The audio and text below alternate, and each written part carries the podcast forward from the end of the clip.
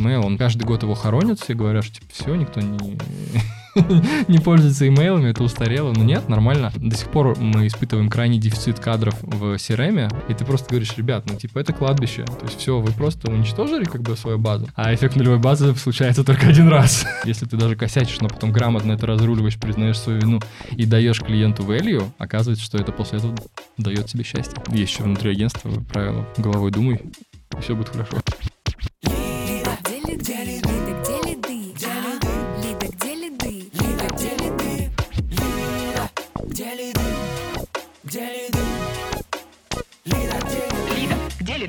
Здравствуйте, дорогие слушатели подкаста «Лида. Где лиды?». С вами Марина Шахова, сооснователь и директор по маркетингу Digital агентства Media Nation. И у нас сегодня выпуск про CRM-маркетинг. И в гостях Антон Самутин. Антон руководит Out of Cloud. И Иван Борченков, мой бизнес-партнер и SEO Media Nation. Будем говорить про тонкости CRM-маркетинга как в 2024 году, в 2024 году сделать его так, чтобы ваш ретеншн был супер эффективным и окупаемым. Всем привет. Ан... Привет, привет. Антон, давай пару слов про тебя и про Out of Cloud. Ну, давай, если прям пару слов, то Out of Cloud — это агентство CRM-маркетинга.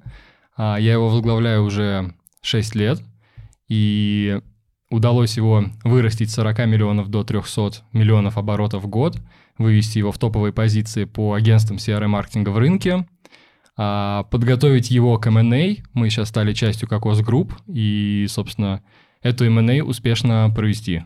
Сегодня будем говорить про CRM-маркетинг. Про CRM-маркетинг. Ты знаешь, это, мне кажется, такой канал, который, ну, сложно представить сейчас digital mix, эффективный без CRM-маркетинга. И даже когда мне, ко мне очень часто приходят э, какие-то предприниматели, посмотри, что не хватает, и если в действительности... Ну, очень часто бывает такая история, что у них там база 20 тысяч человек, 30 тысяч человек, 40 тысяч человек, и нет вообще CRM-маркетинга. Mm-hmm. Я говорю, да ты просто сидишь э, на мешках с золотом. ты, ты просто сейчас начни делать нормальный CRM-маркетинг, и ты очень сильно пропушишь свой бизнес. Да, это точно так, потому что когда к нам приходят клиенты, у которых там 20-40 тысяч базы, и они с ней еще ничего ничего не делали, вот этот эффект нулевой базы, сначала, когда клиент начинает там, в первый месяц миллионы выручки видеть с э, каналов, которые мы запускаем, вот, единственное, у этого есть еще один минус, потому что потом они хотят, чтобы было так каждый месяц, а эффект нулевой базы случается только один раз. Ну, все равно, даже первый раз это хорошо, когда Нет, Конечно, конечно. А, я бы предложила начать вообще с вопроса про CRM-маркетинг. Что это сегодня, какие каналы это обходит и примерный оборот э, на российском рынке?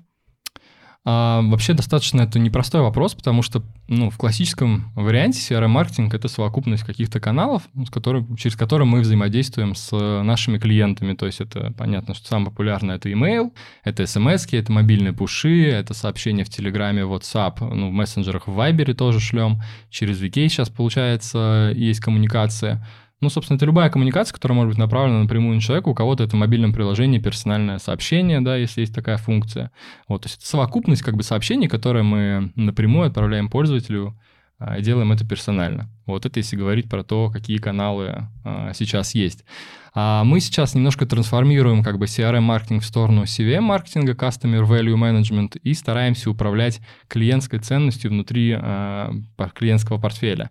Вот, на мой взгляд, это такая ну, очень а, напрашивающаяся трансформация вообще рынка, потому что CRM все-таки, ну, все воспринимают как просто, типа, давай настроим коммуникации.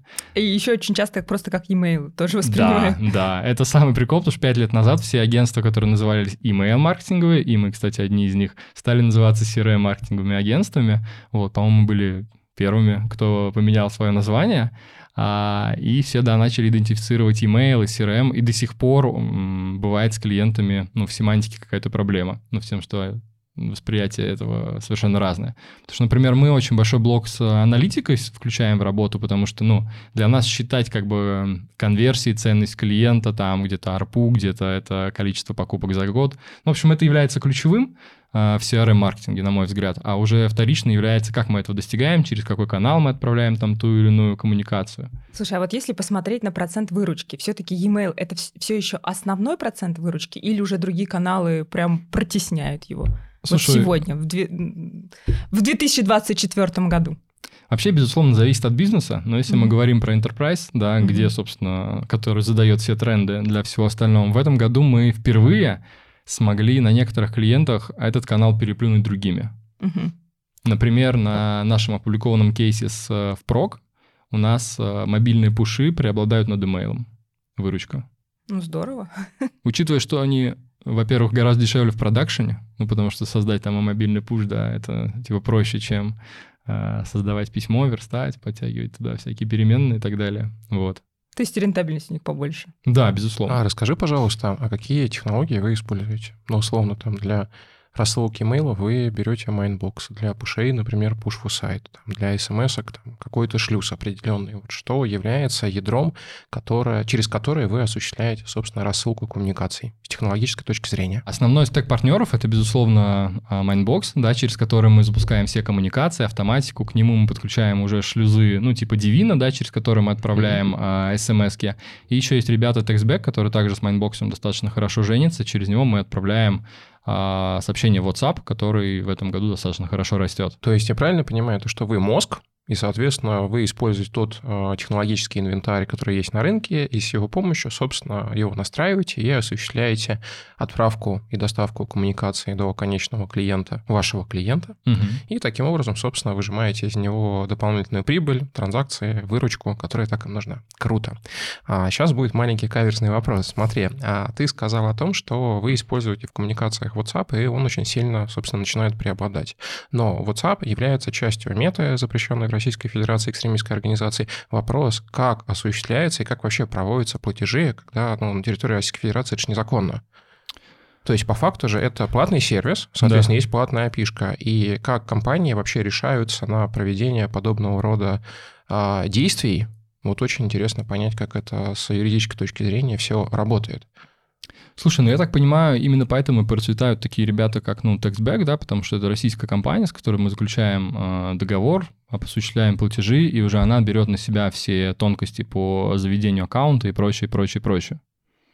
Но клиенты не боятся, соответственно, нет, нет. эту технологию. Нет. Удивительно. Окей. Единственный риск, который возникает, это, знаешь, все боятся, что, ну, его заблокируют, как бы, и поток денежный, который через него будет э, ну, настроен, скажем так, он как бы перестанет существовать. Типа, зачем развивать WhatsApp, если он все равно типа под блокировкой, и скоро его там не будет. Ну, знаешь, такие есть э, возражения из такого рода. Но это решается достаточно просто. Мы проводим, условно, короткий тест, и ну, клиент видит value, и, собственно, погнали. Потому что мы, по сути, каждый канал тестируем через какое-то сначала бы тестирование, смотрим, сколько это денег приносит, какие сегменты можно через это пропускать, да, и, собственно, mm-hmm. только после этого какие-то большие там контракты обсуждаем и так далее. Но, наверное, важно сказать, что я прям не могу сказать, что мы там на WhatsApp сейчас повернуты.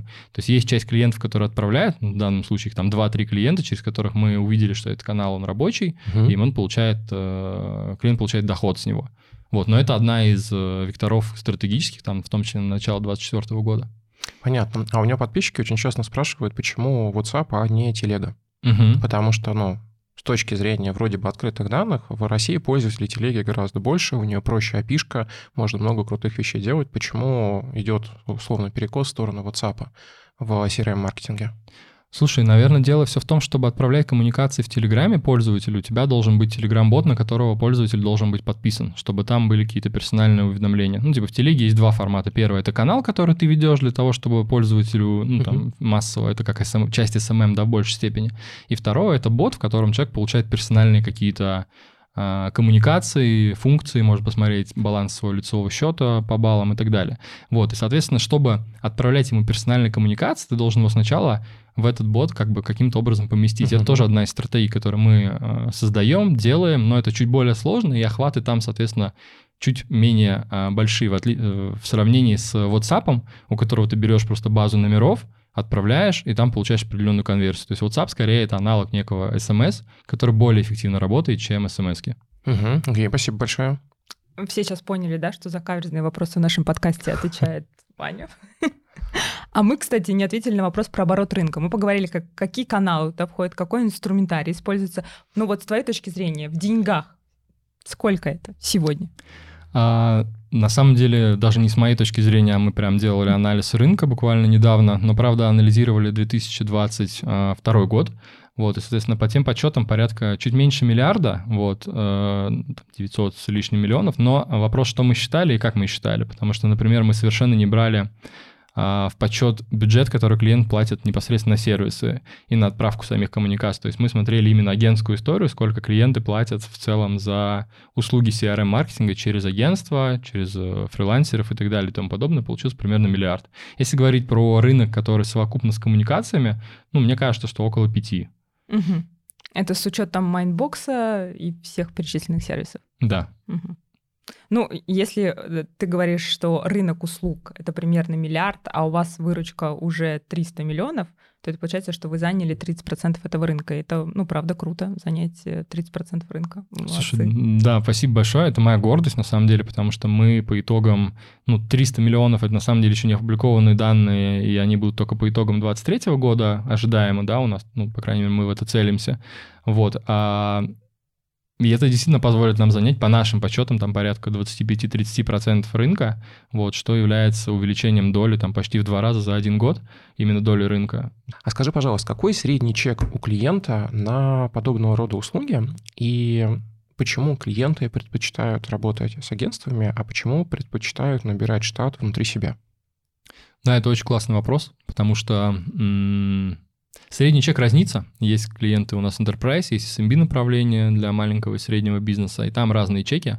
Например, в Enterprise средний чек клиента, ну, наверное, порядка там 600-миллион, 600 тысяч-миллион в месяц, а клиенты тратят на агентство именно для того, чтобы поддерживать CRM-маркетинг. Если говорить про SMB, то там проекты начинаются с, со 100 тысяч рублей в месяц. В принципе, за эту сумму уже можно нанять агентство, которое тебе в комплексе все делает.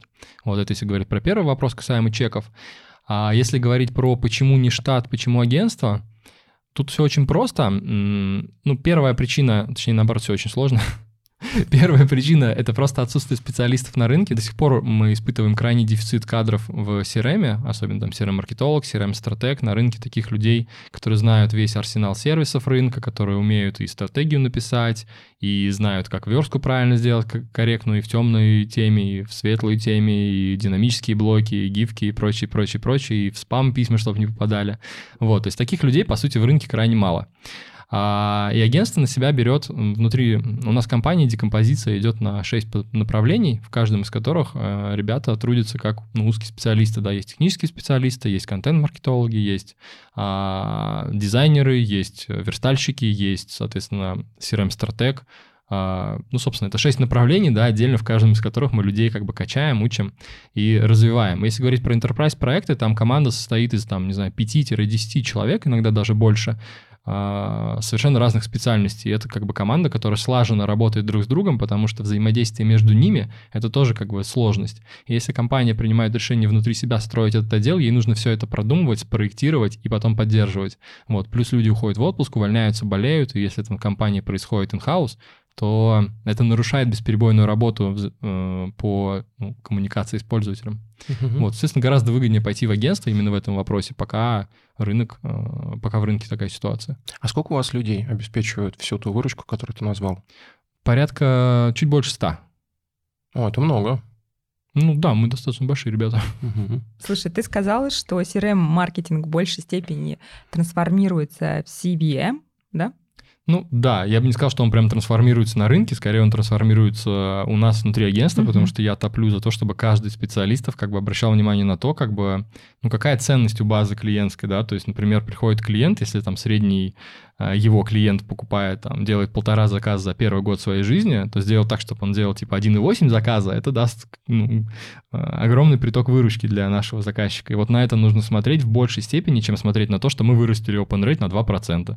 Ну, типа, come on, это то, чем все хвастаются, но от этого вообще нет никакого больше денег. Ну, кроме агентства, возможно. Это когда мы CTR подняли в два раза, как бы и что? Да, да, да, да, да.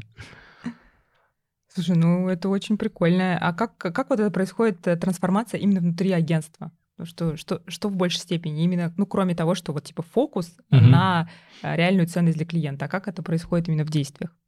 А, ну, в действиях, на самом деле, самое первое — это идеология. То есть, uh когда, ну, как я, я в своем лице как бы транслирую все эти ну, все это видение на всю команду, у нас там есть там итоги, коммуникации, всякие встречи, корпоративы, на корпоративах я тоже выступаю, все время о чем-то разговариваю, говорю какие-то там вещи, которые нам предстоит менять, куда смотрим и так далее.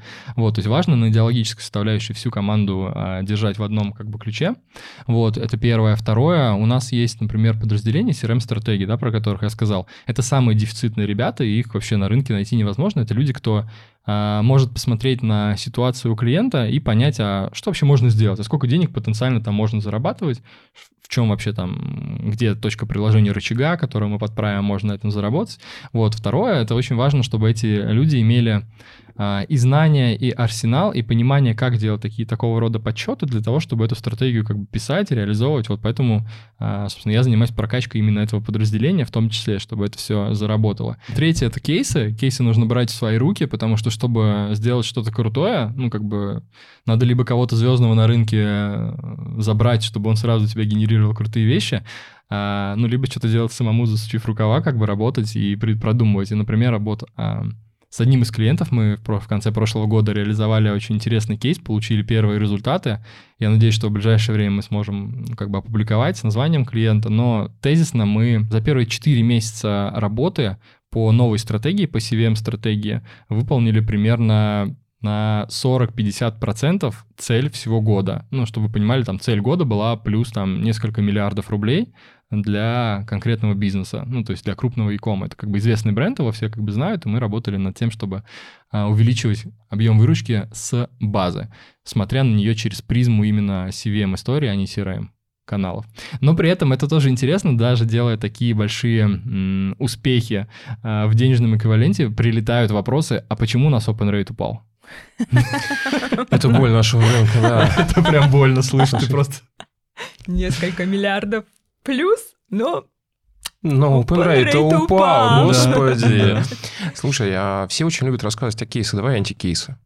Где вы прям вот облажались так сильно, ну, что это запомнили? Ну, ну, все, ладно, все лажают, перестань, у всех есть ошибки, ну, может, о них клиент, прикольно рассказывать. Не обязательно про себя, можно про клиента. Нет, никто не любит это, абсолютно идеальных же. Конечно, вообще, вообще любят тех, а... кто иногда ошибаются.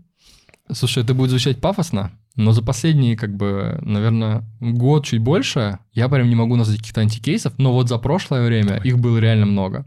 И из-за того, что агентство росло, мы как бы пробовали разные комбинации, у нас соверш... ну, случались ошибки. То есть мы, было такое, что мы, например, на крупную базу отправляли отличающийся офер от того, что просил заказчик, и это oh мы давали, да, дисконт большому количеству клиентов, но потом достаточно мирно это решали, потому что, ну, во-первых, типа письмо извиняшку можно, да, отправить коммуникацию, ну, а те транзакции, которые были совершены, мы вычитали из KPI по году и, собственно, находили все равно какой-то общий язык. Вот, это, наверное, какие-то первые моменты, но это, знаешь, такая скорее косметическая история. Мы столкнулись с ней, когда у нас появился заказчик на огромный объем продакшена, и мы были вынуждены делать действительно большой поток коммуникаций ежемесячно, и там появились э, пробелы в процессах, собственно, мы такие ошибки тут же смогли исправить, мы изменили процесс внутри агентства, добавили трехуровневую проверку всех коммуникаций, которые есть без затрат на часы сильно, чтобы это не раздувало как бы себестоимость, и, собственно, вот сейчас там последние там два года, таких историй даже нет, с клиентами не приходится не встречаться, чтобы это обсуждать, не то, чтобы они раньше были часто, но вот один-два случая у меня точно в голове есть. Вот это первая история, и вторая история связана с э, разглашением данных. То есть мне в 11 вечера позвонили, э, я уже спал, меня разбудили, сказали, что все, мы закрываемся, потому что сумма штрафов по договору, и наш новый пиар-менеджер, который опубликовал кейс, который нельзя опубликовывать, ну, типа, она превышает прибыль нашего агентства за год, понимаешь? Что с пиар-менеджером стало? А, сейчас он не работает у нас. Окей, shit happens, как говорится. Да, это было, это было тяжело, это было прям больно, но через такие штуки очень хорошо учишься. Но вы потом договорились, чтобы не платить этот штраф? Как, Более как? того, мы с этим клиентом там продолжили работать, и наши отношения даже улучшились, потому что это прикольно, но про косяк узнали ребята из топ, как бы команды, из, из команды топ-менеджеров. Это был большой бренд, как бы это был международный бренд. А, ребята из топ-команды узнали про этот кейс, пришли к нам, мы первую встречу провели, я поехал к ним в офис, это была очень суровая встреча, вот, но мы как бы грамотно подошли к решению вопроса, я им предложил пути, по которым мы можем выйти, и потом мы с ними офигенно заобщались и расширили чек в три раза. Прикольно. Это было очень необычно, потому что у нас появился новый уровень влияния в компании и поддержка. Ну, потому что, как бы, если ты даже косячишь, но потом грамотно это разруливаешь, признаешь свою вину и даешь клиенту value, оказывается, что это после этого дает тебе счастье. Отлично. А давай сейчас попробуем нырнуть немножко в CVM и поговорить о частоте коммуникации на одного пользователя. Мгм. Я думаю, что все мы знаем бренды на рынке, которые просто насилуют смс-ками, пушами, e-mailами, там, будь они прокляты, ты сидишь, у тебя сзади там 20 сообщений, ты не знаешь, куда от них деваться. А сколько, с вашей точки зрения, максимум коммуникаций может приходиться на одного уникального пользователя в единицу времени, ну пусть в неделю, например, или в Мгм. месяц, как Мгм. удобнее? А Если частота потребления высокая, то и частота коммуникации может быть высокая. При этом есть бизнесы, у которых клиент покупает один-два раза в год, Мгм. и будет странно подстраивать под эту коммуникацию, типа раз в год слать коммуникацию, тебя просто человек забудет. Вот поэтому я бы скорее, знаешь, а, какие-то границы бы расставлял максимального объема нагрузки коммуникационной на человека и минимального, минимальной коммуникационной нагрузки, которая может быть э, внутри а, бизнеса. И в разных нишах она будет разная. Поэтому у меня некие минимальные значения, это там 4 коммуникации в месяц должны быть у бизнеса, а, со своими клиентами, ну а максимально это две коммуникации в день. Вот. При этом я не рекомендую делать две коммуникации в день в течение всего жизненного цикла клиента. Вначале они могут быть больше или наоборот меньше. И все это должно проходить на самом деле через эксперименты. Это как раз то, на чем я вот вначале сделал акцент, что мы скорее не про коммуникации, мы про аналитику, потому что такой подход, он позволяет очень четко для каждого бизнеса ответить на вопрос, сколько нам надо слать. Мы просто делаем 10 экспериментальных групп, запускаем на них разную частоту коммуникации, смотрим, где показатели по охватам больше, где показатели по выручке на одного человека больше, и математически клиенту доказываем, что надо слать вот так. Прекрасно люблю людей, которые думают с числами. Да, да, в этом мы... Здорово. Т- Сейчас э, идет прям сильное ужесточение по работе с данными, да, там, вот что можешь сказать, чувствуете ли вы это на себе? А на самом деле мы начали это чувствовать еще там, ну, несколько лет назад, когда ну, начали наказывать компании за не- некорректное хранение персональных данных за территорией РФ. Вот, соответственно, очень важно, чтобы серверы, на которых вы храните персональные данные, были в РФ, а, в Российской Федерации. Плюс а, данные нельзя передавать третьим лицам и прочее, прочее, прочее. Но так как мы никогда не занимались спамом и никогда не отправляли коммуникации на тех людей, кто нам не дал согласие на это, не- то есть мы никогда не имели с этим проблем, потому что мы вообще за чистый как бы маркетинг, все делаем по закону. Вот, поэтому сказать, что мы последние годы столкнулись с какой-то сложностью, я не могу.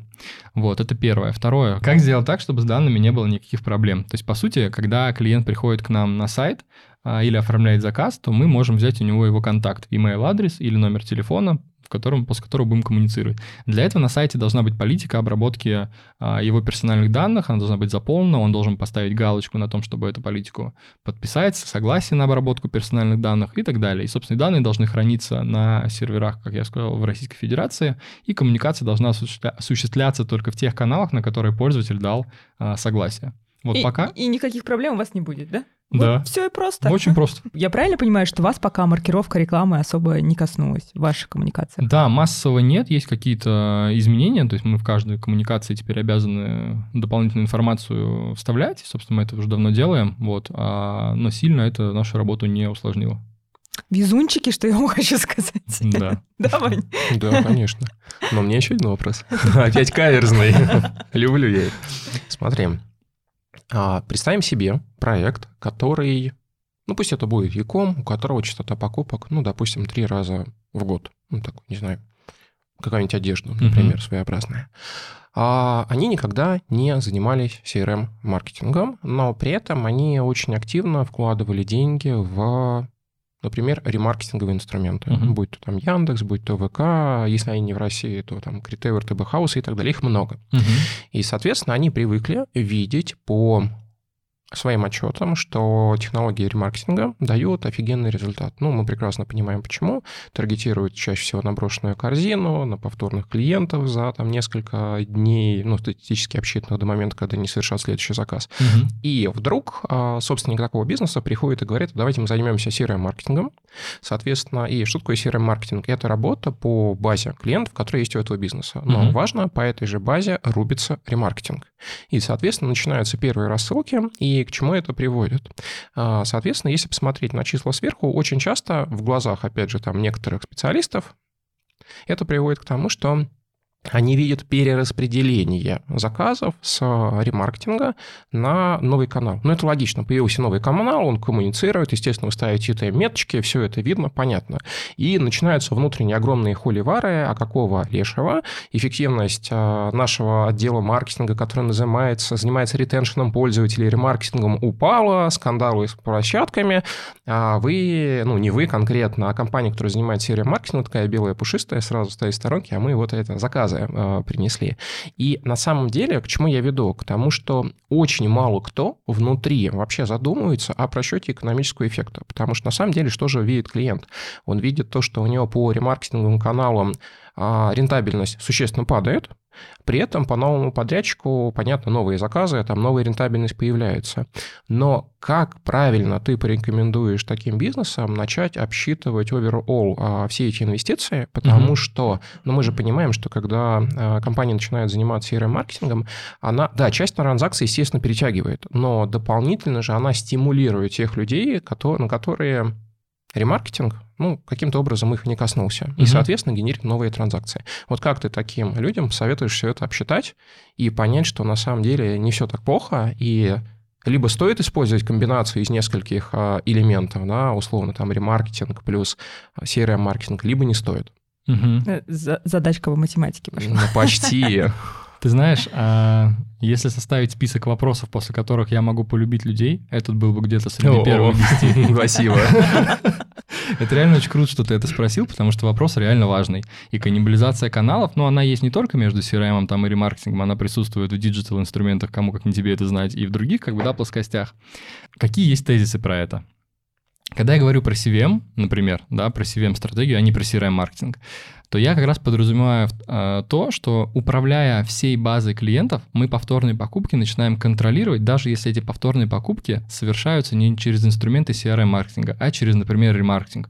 То есть, безусловно, выстраивая стратегию работы с базой, есть пользователи, до которых мы не можем достучаться ни через email, ни через SMS, ни через коммуникацию. И, конечно, вопрос, что будем с ними делать? И вот их нужно запускать скорее в инструменты там таргетинга и пытаться их возвращать к потреблению, тем более, если это а, люди, которые до этого потребляли потребляли у нас достаточно много, и хорошие товары покупали с хорошей маржой. Поэтому в CVM-стратегии, безусловно, должен фигурировать там инструменты и таргетинга, и ретаргетинга как а, дополнение.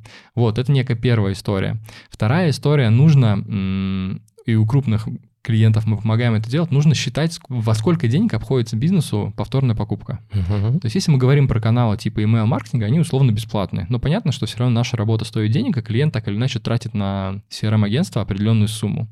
И наша задача максимизировать количество продаж без э, подключения дополнительных каналов, ну, платных, опять же, ремаркетинг. Поэтому мы один из KPI, который планируем ставить в будущем, это какое количество денег было потрачено в рекламных кабинетах на привлечение дополнительных продаж от существующих идентифицированных клиентов. И вот эту цифру нам нужно будет постоянно снижать, потому что мы будем увеличивать цифру, которая э, говорит о том, что клиент купил через бесплатный условно канал, через мобильный пуш или через э, email сообщение. Вот, поэтому, чтобы это корректно считать, э, безусловно, нужно изолировать людей, ну, изолировать всю свою базу от э, любых воздействий на внешних каких-то площадках. Но сделать это до конца невозможно, мы все это понимаем. То есть просто сделать так, чтобы человек там в контексте не бил какой-нибудь поисковый запрос и там не появилась реклама, мы не можем, да, сделать так, чтобы она ему не показалась. Или страшное слово CPA-щики. Да, да, да, да. Вот, поэтому это сделать полностью невозможно, поэтому должно работать в комплексе.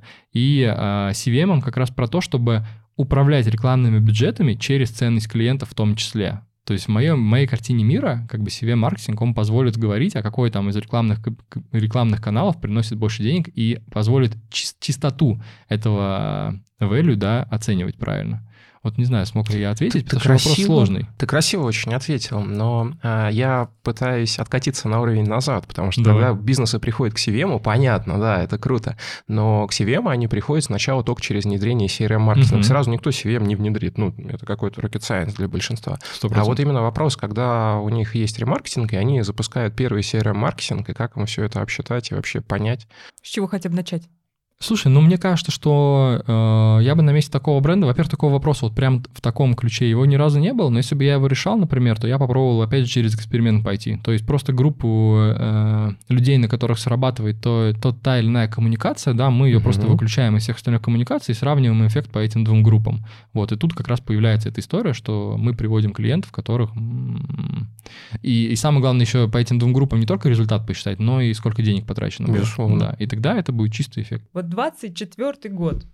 Какие-то рекомендации дашь тем, кто хочет заняться CRM или CVM?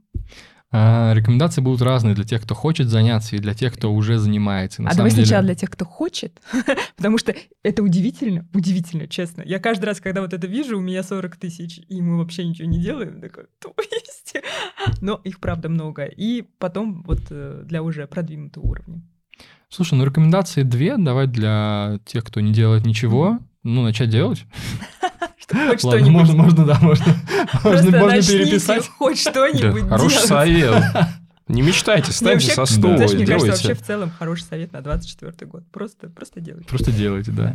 А, есть еще внутри агентства правило «головой думай» и все будет хорошо.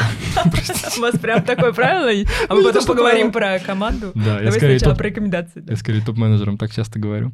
А, соответственно, что делать? Первое, нужно данные собирать.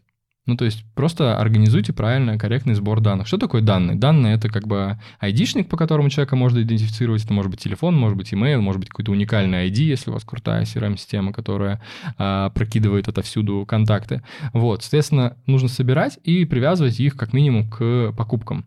Есть, чтобы у человека была история как бы потребления. Это вот та база, которая должна быть вообще у всех, независимо от объема бизнеса. Даже если у вас там, не знаю, 10 тысяч покупок, ну 10 тысяч, наверное, много, тысяча покупок в месяц у вас совершается, лучше иметь где-то, даже если excel файлик, но где все э, клиенты с их покупками э, есть. Это первое.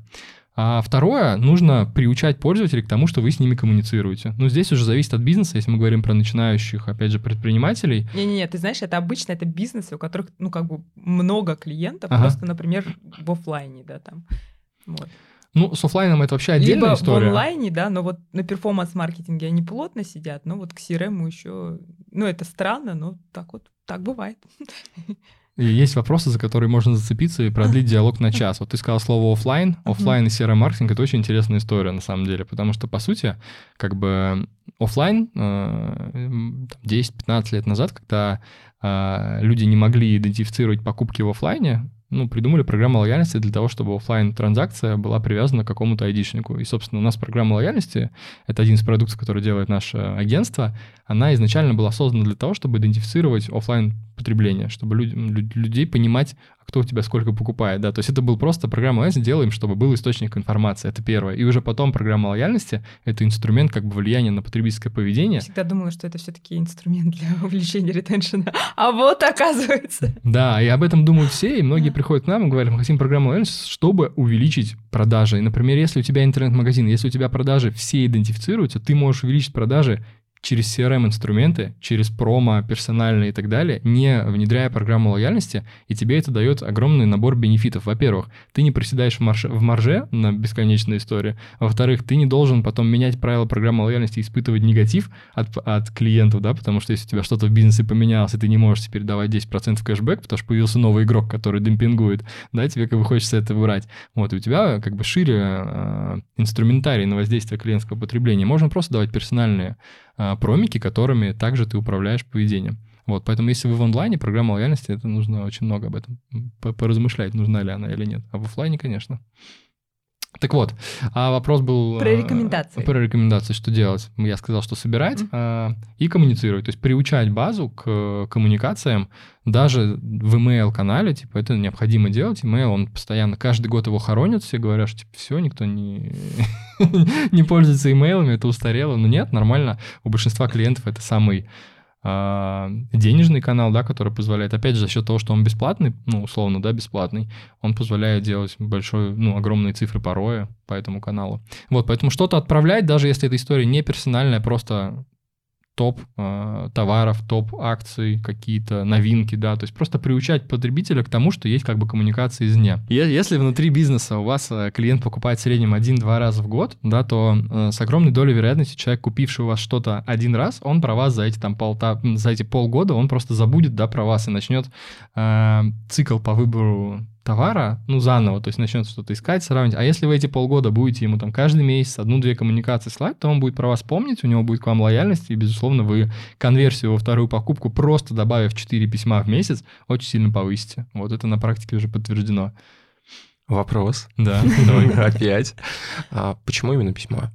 Смотри, есть человек, да, а все мы по-разному реагируем на разные каналы коммуникации. То есть кто-то больше любит WhatsApp, кто-то больше любит e-mail, кто-то больше любит, там, я не знаю, сообщения ВК. Угу. Как выбрать, а, каким именно способом коммуникации достучаться до конкретного пользователя и стоит ли пользователей внутри базы сегментировать по способу отправки им коммуникации? Как выбрать? На самом деле, если мы говорим про enterprise, то каналы должны быть все потому что на каждый канал есть как бы потребитель, который их использует. И, безусловно, если это enterprise база больше миллиона человек, у каждого пользователя должен быть тег по приоритетному каналу взаимодействия с ним. При этом должен, должен быть тег среди бесплатных каналов коммуникации, таких как мобильный пуш и email коммуникация, и среди платных, SMS, Viber или WhatsApp. Вот, соответственно, мы должны понимать, где пользователь реагирует лучше. Вот, но это только у больших клиентов, потому что технически это реализовать реально дорого, и поддерживать эту историю тоже дорого, чтобы была окупаемость всей этой технической сложности людей должно быть много. Вот это как бы первое. А второе, как выбрать э, основной канал да, для коммуникации. И почему говорю про email. Например, мне предпочтительнее в Telegram-боте все получать, потому что телега, ты в ней как бы живешь, у тебя в ней коммуникация со всеми, и как бы когда там приходит письмо или коммуникация, тебе удобно на нее так или иначе отреагировать. Плюс все mm-hmm. вот эти программы лояльности внутри Telegram сейчас тоже очень удобно, что ты можешь там запросить все что угодно.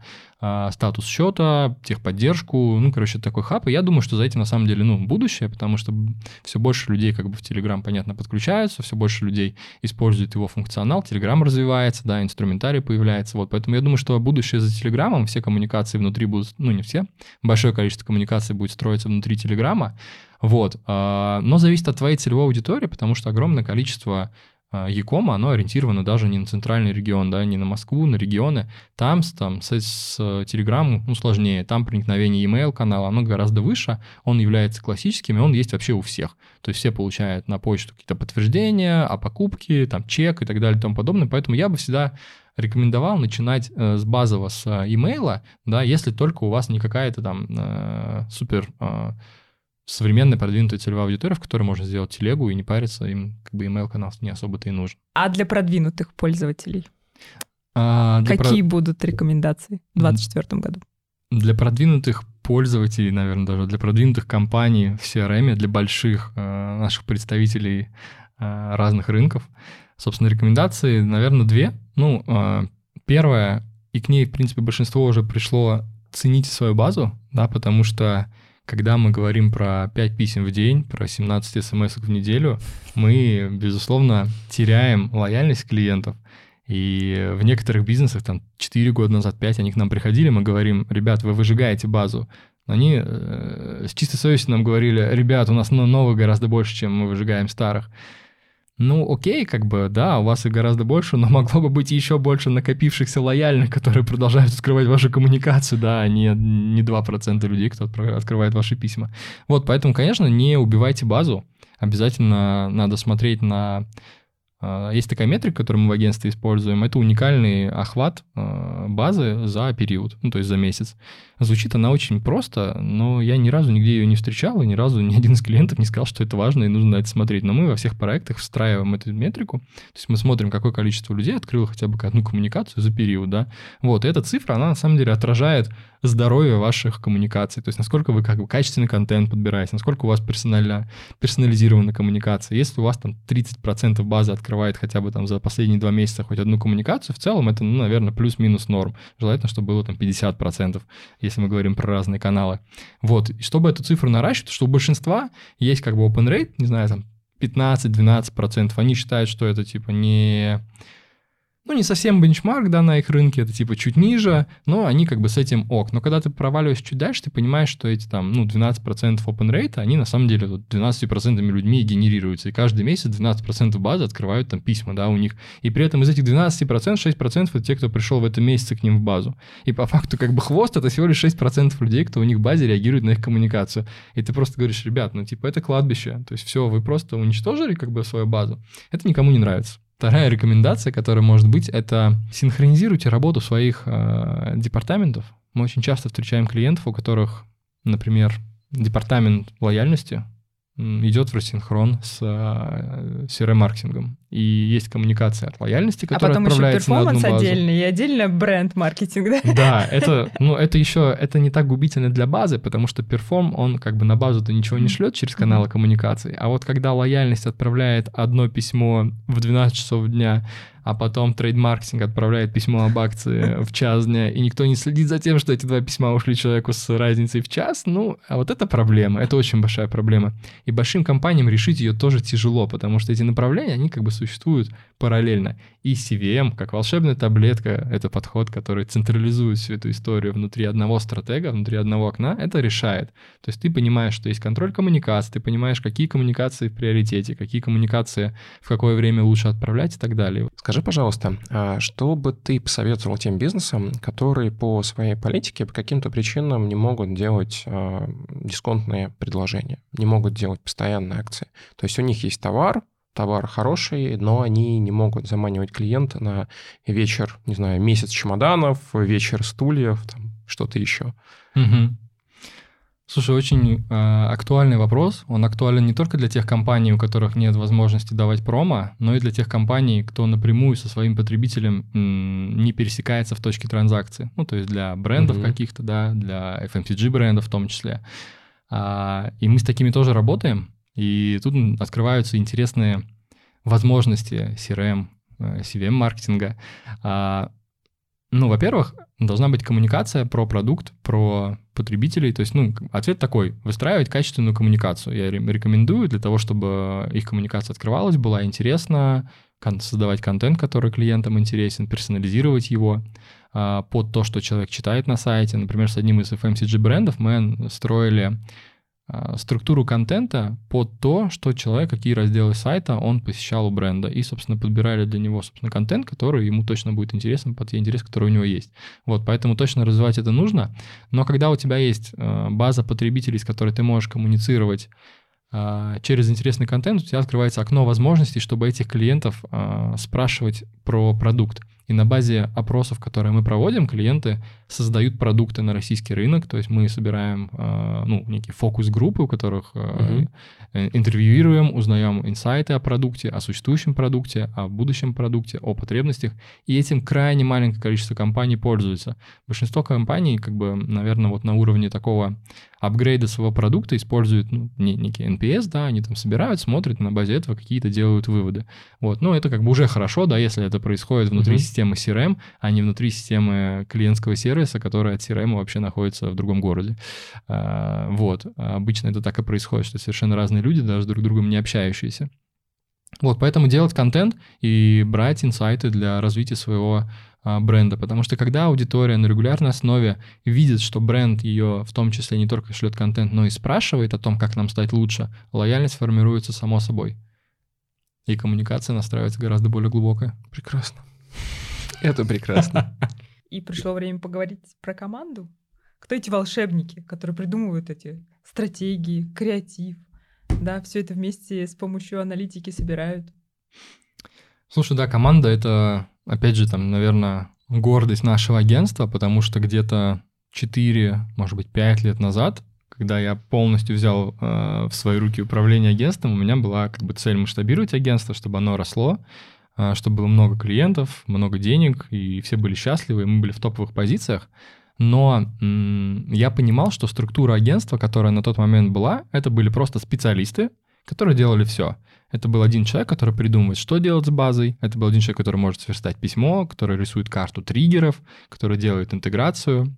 И вот тогда, когда мы этих специалистов начали растить, и когда у одного специалиста был там один клиент, и он ему посвящал все свое время, у другого было 10 клиентов, и он в целом успел все делать, а, я понимал, что эта история, она не масштабируема. То есть есть там 4-5 специалистов, я могу поговорить с каждым, могу что-то изменить внутри его процесса, но, во-первых, таких людей просто нет, да, в рынке, как я уже сказал, то есть как бы, ну, их очень долго учить. А во-вторых, кажется, что разным проектам нужна, ну, разная наверное, фокусировка. Где-то это должна быть техническая, да, технический фокус, а, где-то это должен быть а, креативный фокус, да, и, собственно, нужно иметь возможность регулировать насыщенность того или иного блока у каждого клиента. Чтобы это как бы регулировать, у тебя должны быть разные команды ну, на, разную, на разную функцию. Вот, тогда родилась идея, нужно как-то команду поделить, не только специалисты должны быть, а их должно быть много. И мы за год попробовали четыре орг-структуры поменять. За год. Да, за один год. Э, четыре орг-структуры. Это было очень тяжело, очень потому что... Смело. Потому что при первых двух изменениях на меня, собственно, вся, все агентство, у нас было, наверное, человек 40, то есть нам, у нас было не очень много. Вот, но я пробовал, я искал структуру, которая позволит мне вырасти там в 3, в 4, в 10 раз и останется такой же целостной, и как бы не, не, не разрушится от большой нагрузки. Это была прям моя мечта, которую я сейчас могу сказать, что выполнил, потому что та структура, которую мы подобрали, вот уже там 5 э, лет она существует, и до сих пор мы Ты можешь немножко поподробнее рассказать, потому что мне кажется, это очень интересный и уникальный опыт, которым хочется и самим послушать, и с нашими слушателями тоже поделиться. Первое было разделение. Мы поделили стратегов и поделили людей, кто письма делает. То есть у нас было как бы разделение на две части. Центр, кто придумает кому что отправлять, и второй — это ребята, которые это реализовывают, то есть создают коммуникацию и настраивают ее отправку. Казалось, что это как бы достаточное разделение, и мы решили помимо этого схлопнуть еще и ребят а, в небольшие группы. Ну, то есть у нас был один стратег, например, на четырех вот таких а, ну, я не помню, как они назывались, честно, уни- универсал. Специалист. Ну, специалист, да, угу. который делает, соответственно, отправку. То есть это была такая группа. Это была первая идея, которую мы реализовали. Был групп head, была группа, и на эту группу было определенное количество клиентов завязано. Вот, у нее ну, случился там перекос внутри фото, то есть получилось какие-то зарплаты неравномерные, нагрузка неравномерная. Если честно, я прям про проблемы, которые были 4 года назад внутри вот этой структуры, ну, я детально примерно, не скажу. Пр- примерно да. понятно. Перекос э, зарплат, перекос да, нагрузки да. неэффективно. Какой да.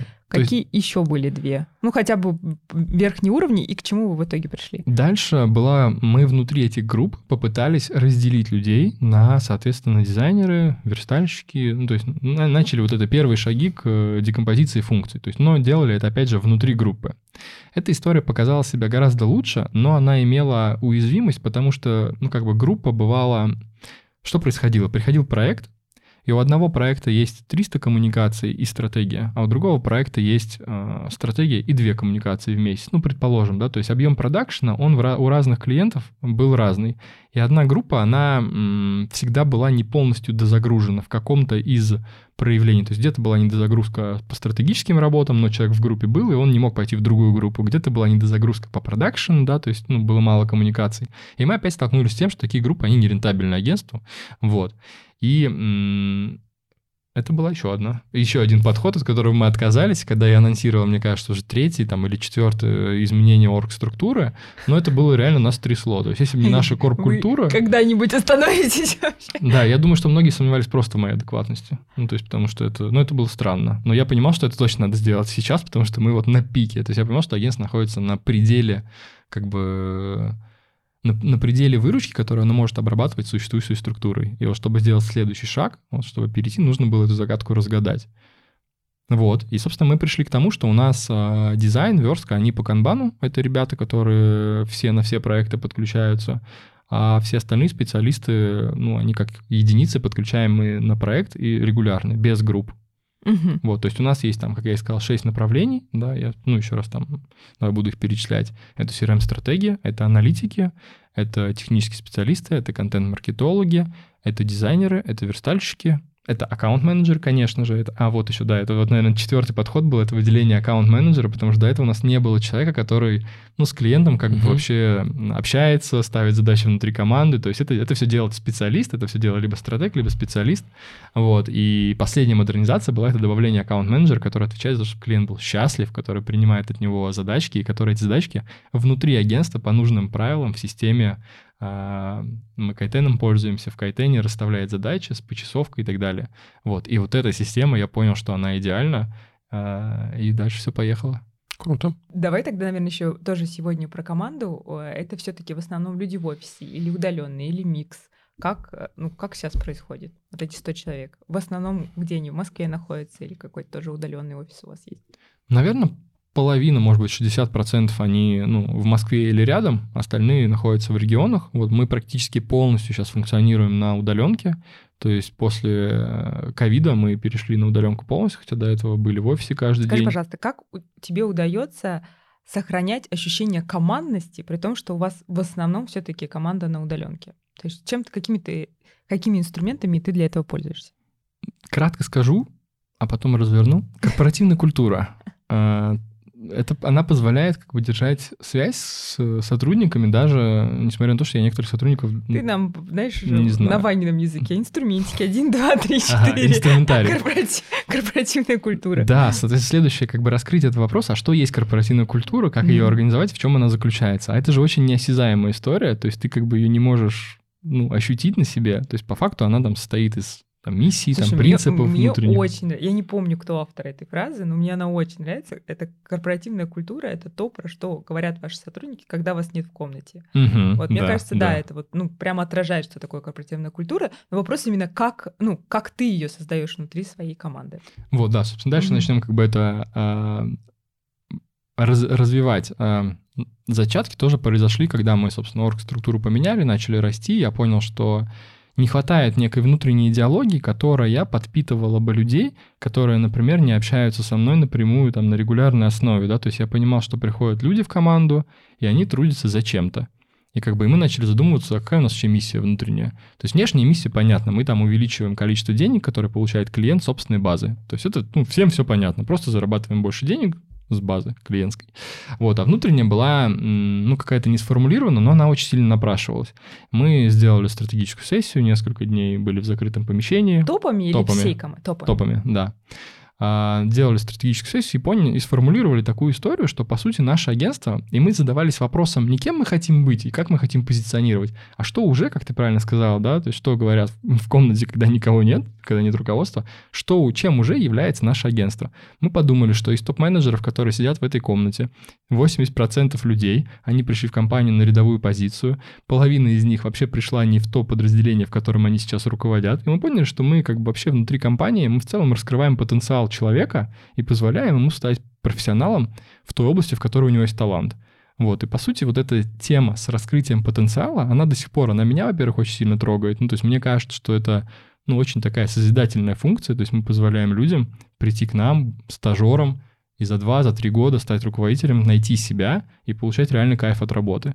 Вот, и я э, делаю ставку на это, на эту идеологию, мы ее подсвечиваем везде, мы ради этого существуем. Отсюда идет поддержка друг другу, да, то есть как бы когда есть такая идеология, у нас э, внутри подразделений люди могут смело обращаться за помощью либо к ребятам внутри подразделения, либо прям к руководителю. У нас нет какой-то иерархии, то есть есть прямая коммуникация всех, ну, всех со всеми, то есть можно как бы написать, сказать, как бы пообщаться, это, естественно, ну, такая, мне кажется, база уже в современной компании, да, которая должна быть. А, и, собственно, какие, какие мы вещи делаем? Ну, у нас есть встречи, естественно. Мы раз в квартал стараемся делать какую-то встречу оффлайн, куда зовем э, всех сотрудников, они приезжают. Вот недавно нам было 12 лет в октябре, и мы выезжали в Яснополе. Это чудесное место, в котором мы были, когда нас было еще 30. А, Яснополе — это эко-ферма, эко-отель, который находится в Тульской области. Замечательное место.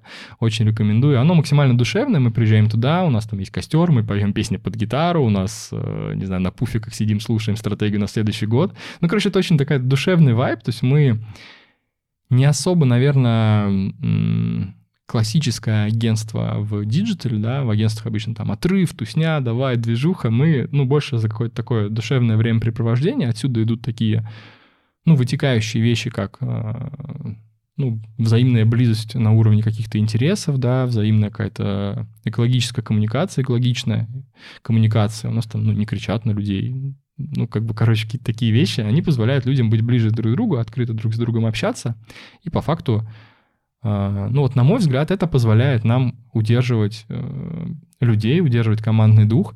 И как раз, когда мы начали над этим вопросом задумываться, у нас средний срок э, жизни сотрудника внутри компании, средний срок, срок работы был чуть больше одного года. Вот за последнее время мы его повысили до трех лет. То есть человек приходит, и там, ну, естественно, эта цифра, она растет с каждым годом, когда мы ее считаем. Вот сейчас она около трех лет, и это для меня гордость, потому что мы в три раза увеличили базу, с которой начали работать. Значит, что делаем все правильно. Вот. И получается тоже одно из ваших преимуществ, э, что при острой нехватке специалистов на рынке вы получаете этих специалистов, э, вы, получается, этих специалистов с нуля воспитываете. Да, да. Mm. Безусловно, у нас достаточно сильная система обучения, у нас проходят стажировки. Воспитываете, и при том, что даже если вакуум, да, там они в итоге не уходят на рынок, потому что у вас сильная корпоративная культура. Да, да. Mm. Круто. Ну, наверное, когда руководитель говорит о сильной корпоративной культуре, наверное, это как-то так себе. Когда люди об этом говорят, которые работают в компании, наверное, отправишься им и попросишь, напишите да, комментарий. Да, в комментах напишите. Так, что ровно 100 человек ответили, сразу понятно, какая корп-культура, да, окей. Пишите комментарий, хороший у нас корп-культура. Ладно, 30. А если вы вдруг не подписаны на наши каналы, то обязательно подписывайтесь и ставьте лайк этому выпуску. Вань, я правильно сделала? Просто Ваня мне говорит, ты все время не говоришь, подписывайтесь на наш... Я говорю. А еще жамкайте колокольчик. Антон, спасибо тебе, очень круто, очень интересно. Прям, я не знаю, чувствую, что мои личные знания по CRM выросли. Уверена, ваши тоже. И пишите свои вопросы в комментариях, мы на них ответим.